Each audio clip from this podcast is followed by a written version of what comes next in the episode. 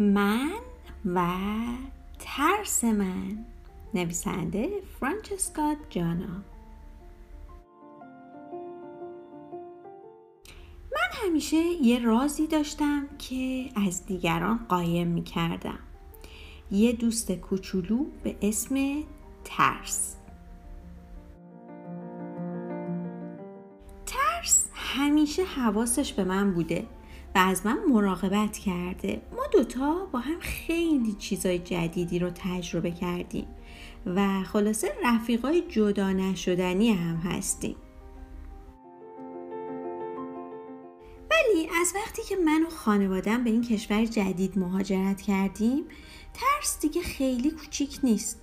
اون مدام بزرگ و بزرگتر میشه. میخواد از خونه بریم بیرون و خیابونهای دوروبر خونمون رو بشناسم و کشف کنم، ولی ترس حاضر نیست اصلا از جاش تکون بخوره. و وقتی که من مجبورم برم مدرسه، ترس دلش نمیخواد که بذاره من برم. ترس از مدرسه جدید من متنفره. وقتی معلم اسم منو اشتباهی تلفظ میکنه، ترس بزرگ و عصبانی میشه. هرچند که من میدونم که این فقط یه اشتباه بوده و تصادفی این اتفاق افتاده و معلم اسممو اشتباه گفته. زنگای تفریح، ترس دلش میخواد من فقط پیش اون بمونم. منو فقط برای خودش میخواد. توی مدرسه من حرف هیچ کس رو متوجه نمیشم و کسی هم نیست که زبون منو بلد باشه.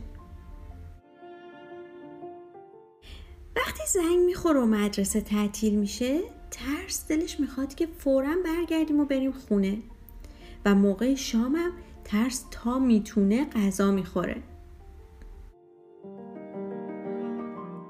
شب توی اتاق جدیدم ترس انقدر با صدای بلند توی خواب میبینه که من نمیتونم بخوابم.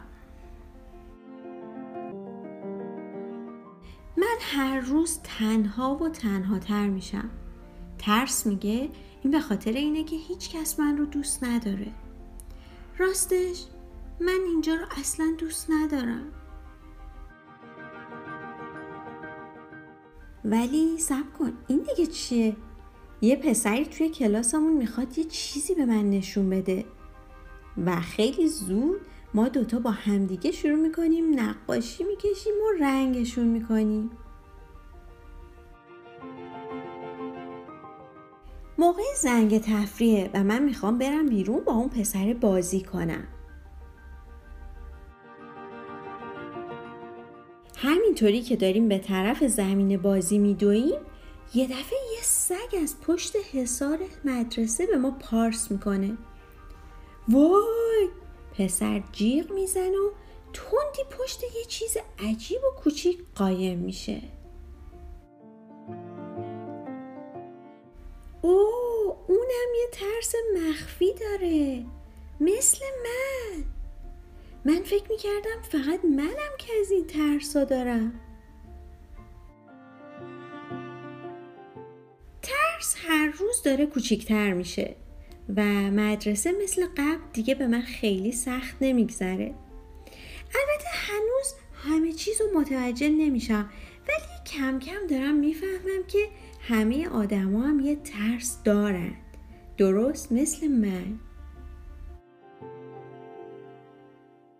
و گاهی اوقات ما همگی ترسامون رو بغل میکنیم و با هم بازی میکنیم.